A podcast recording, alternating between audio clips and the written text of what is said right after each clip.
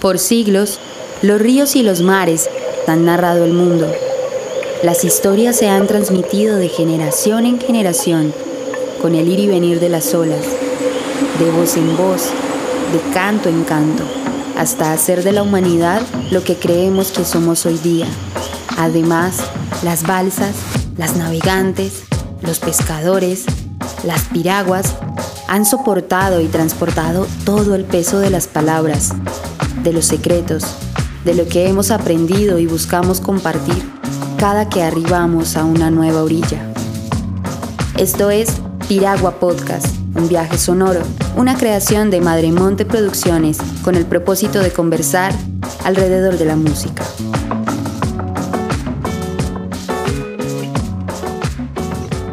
En los próximos minutos disfrutaremos de una conversación fluida entre amigos, así que ponte cómodo y disfruta del episodio número 1. Esta vez hablaremos de la autogestión y los asuntos legales, una puerta semiabierta para las bandas musicales colombianas dentro de la industria de la música. Piragua Podcast, un viaje sonoro.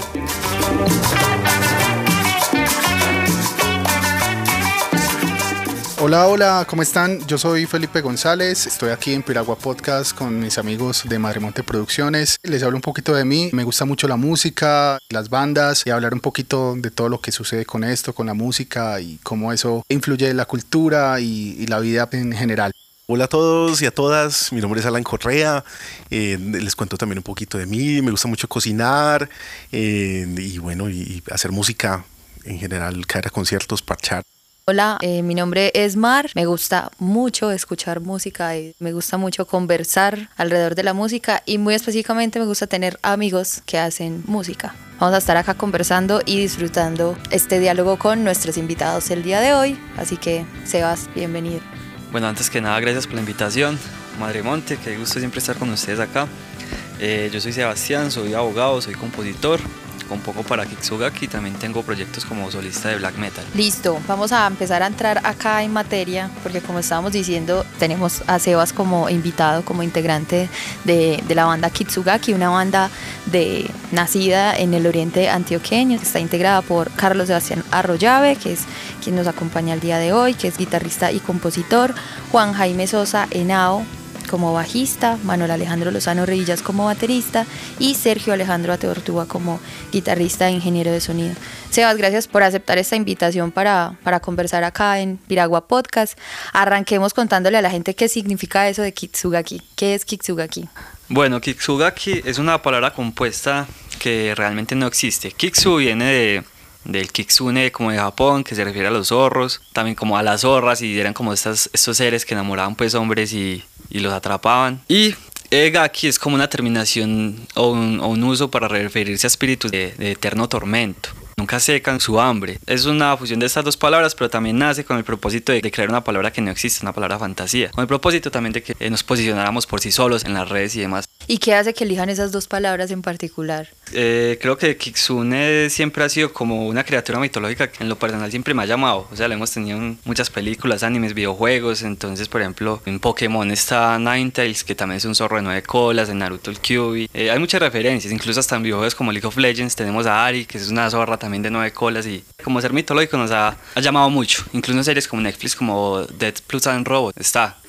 Bueno, Sebas, y propiamente, aparte del nombre, pues que de entrada ya, como dices, es una, una, palabra fantasía que evidentemente pues posiciona y genera ahí una recordación interesante. ¿Qué diferencia a Kitsugaki de otras bandas del territorio? Y entendamos territorio como el territorio eh, este regional, ¿cierto? Como el Oriente Antioqueño, pero también digamos el departamental o, no sé, pues como en, en estas formas de cómo ustedes se leen también y cómo han participado en diferentes escenarios incluso nacional, porque empezando por el género, bandas de mat como de post, no creo que haya más de 10 en el país. Concretamente de mat, no conozco más de 3. Entonces yo creo que eso es un punto diferenciador, además de que mezclamos temas tradicionales con instrumentos japoneses propiamente, como el shamisen, el koto. Y creo que eso es un aspecto así como el tema del compromiso La ventaja es que yo soy como el abogado de nosotros mismos y yo impulso, digamos, todo, todas estas gestiones. Entonces, gracias a eso hemos logrado hacer como el proyecto autosustentable porque hemos sabido recolectar dineros que nunca antes cobramos hace años cuando teníamos otras agrupaciones y nos ha permitido, digamos, perdurar en el tiempo e insistir con eso. Y pues la otra ventaja es que somos profesionales cada uno que aportan mucho al proyecto. Yo como abogado, Chechi y Juan Santiago como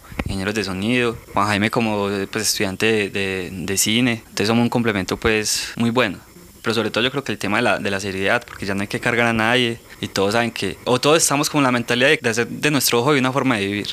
Bueno, me quedo ahí con eso que mencionas alrededor del, del género o bueno, de los instrumentos, ¿cierto? Esa hibridación que existe ahí con... Eh, sí, es, esta multiplicidad de, de, instrumentos y que un poco en las, en las descripciones em, de Kitsugaki, que aquí hacemos un paréntesis e invitamos a toda la gente que escucha este podcast para que también visite la plataforma www.madremonteproducciones.com y ahí encuentran pues justamente la descripción de, de, la banda y eso. Y un poco lo que ustedes hacen referencia es que eh, tienen influencias del rock Matsudo, el medio otaku y el rock matemático. ¿Cómo pudiéramos explicarle esto, pues o explicarnos o explicarme eh, esto de, de, cierto, como de, de, este, de este sonido, de estas influencias sonoras? De hecho, estos días estaba hablando con Yukiko, que es la que grabó con nosotros de Japón, y ella me decía que es Matsudo. Él decía, pues es una expresión que nosotros simplemente utilizamos, así como, como para decir, en vez de cabezón, cabezote, algo así. Y entonces, bueno, con, con el tema de Matsudo es una expresión que nosotros utilizamos y bueno, más, básicamente el rock matemático es como, como de construir un poquito el, el, rock tradicional que está compuesto en cuatro cuartos. Entonces buscamos jugar como con los números justamente. Entonces no sé, pasamos de cuatro cuartos a seis octavos, eh, cuatro séptimos y así mismo con ya no hay tantos acordes progresivos sino que jugamos más como con líneas progresivas un poco más complicadas. Y las armonías también son más complejas cierto y, lo, y las, los arreglos también de las melodías que buscan no trabajar como con los acordes limpios convencionales mayores o menores. Sí de hecho el más rock tiene como un origen dentro del emo estadounidense pero no, no el emo que nosotros conocíamos como en el 2009 que era tipo screamo sino un emo más eso se llama midwest emo. Entonces no es el emo que se hacía el copetico sino el emo que era nerdo con gafas y suéter y toda la en la universidad y, de ahí también viene eh, que se le diga al math rock como rock nerdo. Con el post rock, pues bueno, sabemos un poquitico más que es como muy ambiental, muy progresivo, mucha música muy creciente, muchas modulaciones. Yo creo que eso es una, una abrebocas muy interesante que, que, hace también el llamado a, a, escuchar la banda y más aún, pues como el más reciente trabajo que, que tienen, que es Pinturas del Mundo Flotante. Sebas, eh, esa inspiración en Japón pues acá podemos decir que Kitsugaki tiene la posibilidad de nombrarse doblemente oriental, ¿cierto? Como en el oriente antioqueño y también en su inspiración o en su búsqueda por ese lugar del mundo. Eh, ¿Qué retos ha implicado ser una banda pues del oriente antioqueño, ¿cierto? Que se piensa y se proyecta en esos sonidos de, de, otros territorios, que son territorios a los que uno viaja, lo han hecho alrededor del anime, del sonido, ¿cierto? Pero pues que no, no se han habitado en la materialidad, entonces también es como una recreación de ese espacio desde el sonido. ¿Qué retos ha traído y cómo ha sido esa experiencia también? ¿Cómo lo ha recibido la gente? ¿Cómo ha sido leída esa propuesta?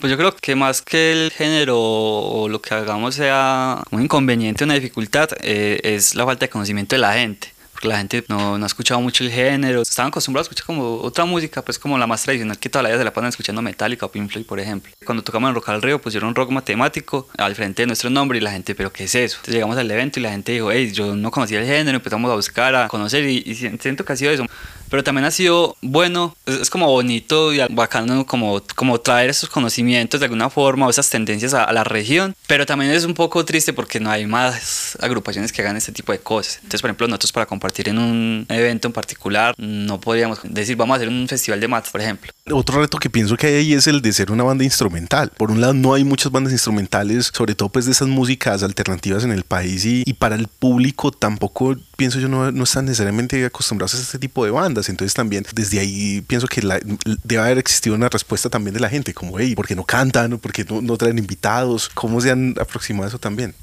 Sí, pues lo, típico es que la gente nos diga como que, ¿por qué no cantan? Yo reafirmo mucho la idea de que un acorde puede hablar más que mil palabras, por eso me sobran las líricas como tal. Ya otra cosa es como, no sé, yo pienso por ejemplo bandas como Sigur Rós, que utilizan la voz, pero ponen la voz en merced de la música. Como decía Nietzsche, eh, nuevos oídos para nueva música. Listo, Sebas, contemos un poquito de, los proyectos o de las nuevas ideas que, tienen con Kitsugaki. Bueno, para este año pensamos eh, comenzar a grabar nuestro cuarto álbum, pero nos daremos un receso ya que recién salimos de Pinturas del Mundo Flotante. Mientras tanto, sacaremos un split con una banda de Chicago eh, o de México y unos dos singles por ahora. Eh, Sebas, desearles toda la suerte del mundo a, ustedes como banda de este territorio e invitar también a la gente para que les siga en redes sociales y estemos bien atentos y atentas a todo lo que se viene para ustedes.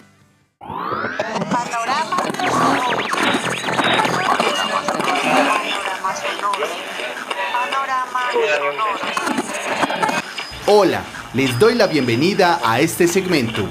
Esto es Panorama Sonoro. Llega el momento de adentrarnos en un viaje musical, en el panorama de muchas sonoridades que cuentan historias y constituyen maneras de ver el mundo. Agárrense firmemente para que demos paso a un ascenso fuerte y luminoso de sonidos con una descarga instrumental.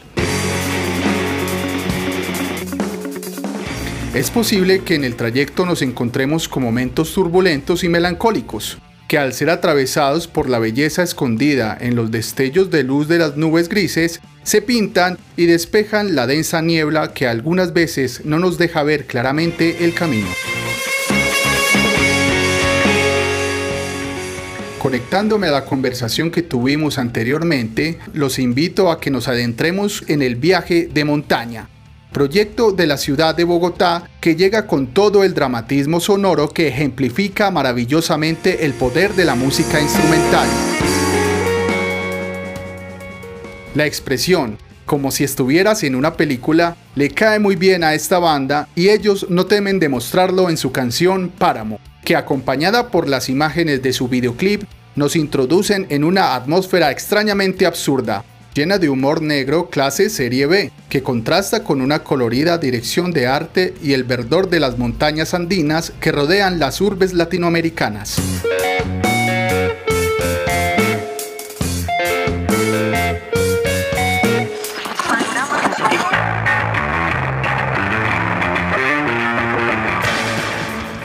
Autodenominados de la misma manera en que los indígenas de la Sierra Nevada de Santa Marta, en su cosmovisión, se refieren a quienes han olvidado la montaña como centro del universo, llegan hermanos menores.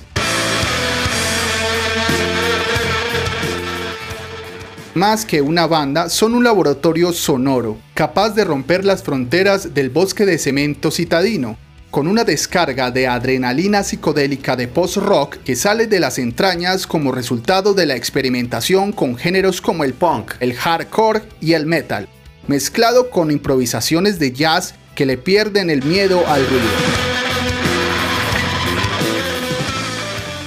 Sin duda un proyecto con mucha fuerza que nos hace transitar por una tormenta eléctrica y nos lleva a un lugar de contemplación al borde del vacío.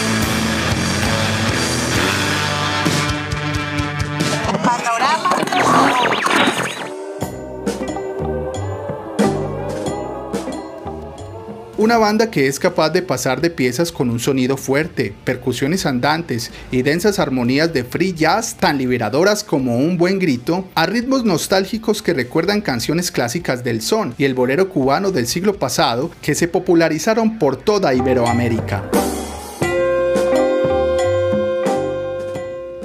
Este es el caso del tema Martillo y Puñal, que rompiendo un poco las reglas instrumentales es acompañado por la poética voz de Edson Belandia, artista que como muy bien sabe hacerlo, nos narra la historia melancólica de una reflexión ocurrida en lo que podría ser una solitaria y hambrienta madrugada en la ciudad, después de una noche de exceso sin rumbo fijo.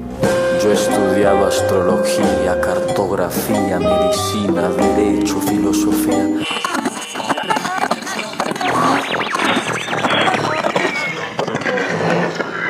Gracias por acompañarnos en este corto pero sustancioso viaje. Esperamos que los sonidos presentados en esta sección hayan despertado su curiosidad.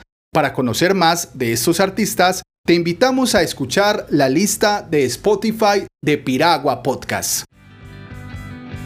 Hola amigos y amigas de Madremonte Producciones, les habla Sergio Teortúa, integrante de la agrupación Kitsugaki. Somos una banda de la ciudad de Río Negro cuyas influencias más importantes se encuentran en el post-rock y el math rock, y tenemos el placer de hacer parte de esa gran familia que es Madremonte, por lo que de parte de Kitsugaki les invitamos a que se pasen por su sitio web www.madremonteproducciones.com en donde podrán encontrar y adquirir nuestros trabajos discográficos, incluido próximamente nuestro más reciente álbum de larga duración llamado Pinturas del Mundo Flotante. Al igual que también podrán encontrar CDs, merch y contenido de los demás artistas y agrupaciones que hacemos parte de esta gran colectividad. Recuerden que la música se hace mejor con amigos. Bueno, vamos a conversar de un tema que para mí ha sido de interés desde hace muchos años, desde que tenía por ahí 13, 14 años que empecé a hacer bandas y a hacer música, que mm, yo creo que es una cuestión que nos planteamos todos los músicos siempre que el proyecto pasa de ser hobby o pasa de, de ser ese proceso que podría en una forma ser entretenimiento y empieza a volverse una cosa un poquito más seria. Y es el asunto de la, autogestión, ¿cierto? Y de la sostenibilidad. Y pienso yo pues que la autogestión es, es algo que no es nuevo, es algo que ya nos hemos de alguna forma replanteado desde hace mucho tiempo y es algo que también se ha puesto en discurso por muchos otros géneros, ¿cierto? El punk, por ejemplo, ha sido un género que ya lleva muchos años acá en Colombia y que de base, ¿cierto? Parten de, esas lógicas de hazlo tú mismo y eh, gestiona tú mismo las cosas, logra tú mismo tu música, tus conciertos, tus eventos, tus trajes de trabajo y eso lo hemos traído nosotros ahora acá a la contemporaneidad desde muchos otros géneros, desde diferentes perspectivas, desde diferentes formas de trabajo. Entonces quiero que conversemos un poquito de esos Evas y podamos también empezar también a ayudar un poco a las personas que están interesadas en, plantear sus proyectos o empezar sus proyectos musicales o si ya los tienen marchando, también darles ciertas herramientas partiendo pues de las experiencias que hemos tenido. Lo primero que quiero plantear sobre la mesa es qué es la autogestión. Bueno, yo creo que la autogestión es tocarse el órgano que más duele del cuerpo. Yo creo que la billetera. Sí. la billetera inicialmente también era como decir que eso, que si uno no gestionaba las cosas no, no se daban. Pero yo creo que hemos cambiado ese concepto nosotros porque dejamos de ser músicos independientes a codependientes y apoyarnos de personas que saben y tienen conocimiento especializados y el ejemplo es Madremonte. Entonces es eso, saber que no podemos trabajar solos y que necesitamos un equipo para alcanzar unas metas y demás. Entonces no sé si eso sería una definición de autogestión, pero realmente es como nosotros nos gestionamos. El tema de los recursos, eso es muy complicado. Pero hemos hecho, digamos, jugadas o, o movimientos buenos para que hace dos años no, tenemos, no tengamos que sacar dinero de nuestro bolsillo para pagar cualquier cosa. Que así debería ser, pues, ¿cierto? Así, así debería ser siempre. Exacto, sí. Yo creo que la primera meta de una agrupación debe ser que el proyecto sea autosustentable. Y realmente yo como profesional me he dado cuenta en la industria que no debes de ser famoso para, para vivir de la música. Sí, hombre, uno ve muchas bandas que son, tienen como su nicho, ¿cierto? Que son famosas en un grupo de, de personas muy puntual. Pero aún así veo bandas internacionales que vienen a Colombia y que la conoce uno, o pensaría uno que uno la conoce y un par de personas, y vienen y hacen sus toques parce, para 50, 100 personas y se llena. Y, y no, una banda no necesita más que eso.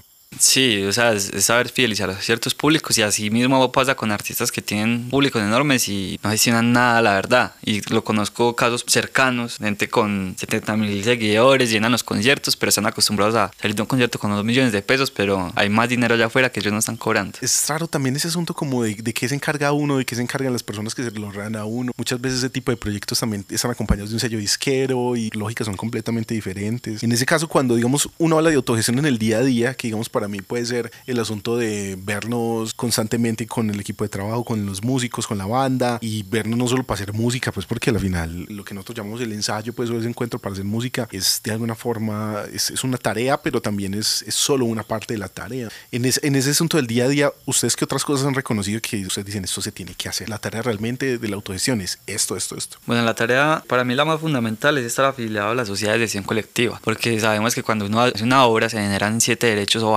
y nosotros estamos acostumbrados solamente a cobrar el derecho de ejecución pública, que es cuando tocamos en cada concierto, y el de comunicación pública por el fonograma, que es cuando nos llega las regalías de Spotify o de Deezer, pero que realmente sabemos que no son significativas. Creo que empezamos a ver buenos dineros es cuando tenemos una publisher, una editora musical, se sabe cobrar derechos eh, mecánicos, eh, tenemos cuando estamos por ejemplo afiliados a, a Simpro, que sonamos en la radio, son dineros que estamos perdiendo, entonces sirve, eh, pues todo eso sirve. Ahí tocas un tema que, que para mí es un tema hermano que es álgido, es como que siento yo y sentimos que es como se ha mantenido un misterio, porque también beneficia a las personas que conocen del tema y a las personas también que instituyó empresas que administran derechos patrimoniales y no debería ser así. O sea, este tipo de cosas, por ejemplo, el que una banda aprenda a afiliarse a las asociaciones de gestión colectiva, a administrar sus derechos patrimoniales, pienso yo que puede ser un canal de monetización en canal para que una banda se sostenga desde el inicio. Sí, pues yo les pongo un ejemplo acá que es cuando vino Metallica y Independente les abrió a Metallica, pues les pagaron una miseria, como 10 millones de pesos por abrirle a Metallica. Y solamente por Psycho les llegaron como después 28 millones de pesos. Entonces, si uno no hace esas cosas, está perdiendo esa plata. Y para la gente pues que no, no conoce muy bien de ese asunto de la administración de derechos patrimoniales y pues por un lado esto es una invitación a empezar a leer del tema, ¿sí o qué? Porque pues en realidad no es un tema tan complejo, es, está vinculado a todas las lógicas pues del, de la administración de derechos de autor y, todo lo relacionado y, derechos conexos y, y, que al final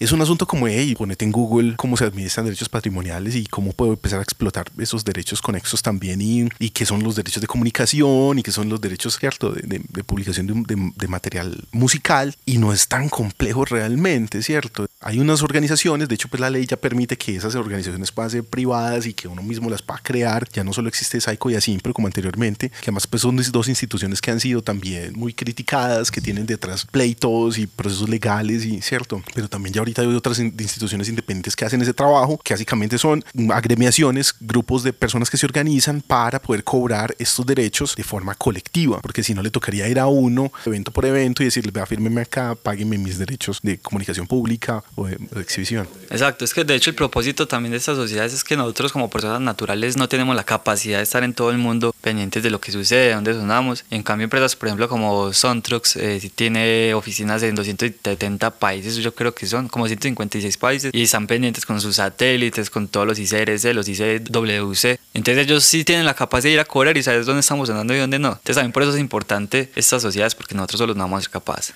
Ahorita que ya entramos a esto de lo legal, que también es un tema que uno cuando está empezando un proyecto, uno no necesariamente piensa en esto, ¿cierto? Yo monto mi banda, yo pienso, va a llamar a aquel, aquel, el asunto fluye súper natural, uno piensa primero en los músicos, de pronto en alguien que le tome unas fotos o en un amigo que es diseñador gráfico, algo que le ayude a resolver la portada o el loguito, lo que sea. Uno no va a pensar, hey, consigamos un abogado, ¿quién es abogado para que nos asesore? ¿Qué piensas vos que es como vital, como de tres, cuatro elementos que vos decís como, bueno, si tenés un proyecto musical, ten en cuenta esto, empezate a cuestionar esto, asesorate para que resolvas estos puntos de base que es vital tener ahí presentes. Bueno, yo veo una agrupación musical como una empresa y saben ustedes que antes de tener una empresa hay que son los estatutos y son las reglas del juego. Entonces para mí eso es lo, lo, lo principal, eh, pactar reglas del juego en la agrupación. Hay mucha gente me pregunta que en qué momento se debe constituir una banda como empresa. Pues yo digo que depende del ingreso mensual fijo. Sí, eso puede venir más adelante cuando el asunto esté más serio. Exacto, eso viene mucho más adelante, pero sí se pueden hacer unos, una especie de acuerdos, que es por ejemplo lo que yo he hecho con ciertas agrupaciones y hay que mirar si es un proyecto solista o, o colectivo. Entonces según eso uno toma recomendaciones, si es colectivo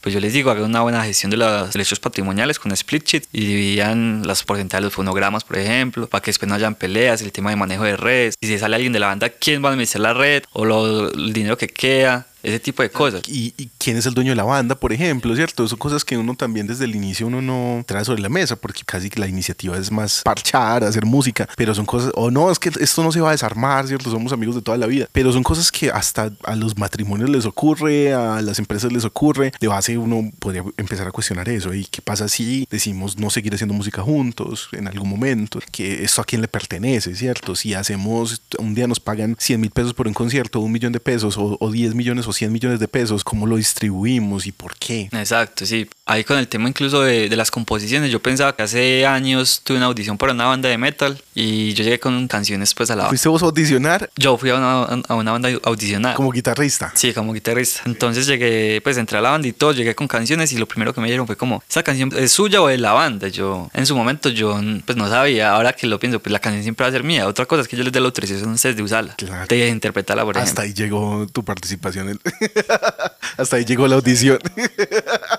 Pero en su momento no entendí, ahora sí tengo claridad sobre el asunto. Claro. Entonces, eso es muy importante. Oye, yo pienso yo pues que a la final uno cuando está en ese proceso uno mira mucho hacia atrás y pienso yo que en el proceso también uno va aprendiendo un montón de cosas. ¿Cuáles crees vos que han sido esos grandes aprendizajes de la autogestión? Además, pues ustedes logran una cosa que a mí me parece muy chévere, que no es común. Por un lado, estar creando música de forma constante, publicar esa música de forma constante, tocar esa música de forma constante, es decir, circularla, distribuirla y mover, que la gente la escuche. Eso no es muy común. A, nosotros mismos como Sol nos está durísimo. Nosotros para todo lo pensamos un montón, ¿cierto? Tenemos unas canciones eh, ya eh, compuestas y grabadas desde hace tiempo y no las hemos publicado, pero es porque no necesariamente es fácil, ¿cierto? Hay muchos procesos que requieren etapas, desarrollo, planeación para poder llegar a esos momentos de publicación. ¿Cuáles pensás vos que han sido esos grandes aprendizajes de este proceso de autogestionarse que les permiten a ustedes continuidad? Que eso pienso yo es el principal reto que tenemos los músicos. Bueno, ahí se me vienen algunas cosas a la cabeza, pero todo con el tema de continuidad es, es ver esto como también un trabajo y saber que hay que sacar horas a la semana para estudiar las canciones o para publicar o para componer. Entonces es también asumir esto como, o sea, es un gusto, pero es un gusto que que asumir con responsabilidad.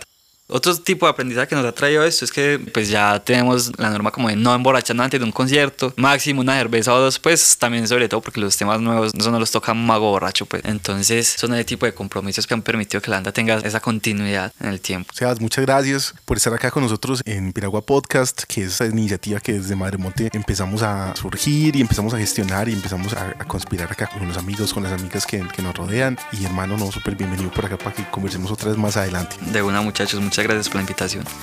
Si quieren saber más de Kitsugaki, los pueden encontrar en redes sociales como Kitsugaki, se escribe con K, las dos I son I latinas, K al inicio y K al final. También si quieren encontrar a Sebas, Sebas, cómo te encuentran en redes sociales, no solo por tu trabajo como músico, como compositor, sino también por tu trabajo como abogado en el área legal. Bueno, la oficina de nosotros se llama LegalTech, legal.tsc, nos encuentran en Instagram. Bueno, hemos llegado al final. Agradecemos a Sebastián por estar aquí con nosotros y a todo el equipo realizador, a Tech Studio por ofrecernos este espacio tan maravilloso y a ustedes quienes están escuchando este podcast. Piragua Podcast, un viaje sonoro, una creación de Madremonte Producciones. Todo esto es posible gracias a la colaboración y la escucha de todo el combo que hace parte de esta casa. Esto quiere decir que si estás escuchando esto, ya eres parte de este parche. No olvides seguirnos en redes sociales y visitar el sitio web www.madremonteproducciones.com. Sigue conectado a Piragua Podcast para viajar en los sonidos. Recuerda seguirnos en redes sociales y compartir este material con todo tu combo de amigos. Déjanos saber tus impresiones de este episodio y, por qué no, aquellos temas y artistas que te gustaría escuchar en esta primera temporada. Madremonte Producciones, una casa de puertas abiertas que sabe que la música se hace mejor con amigos.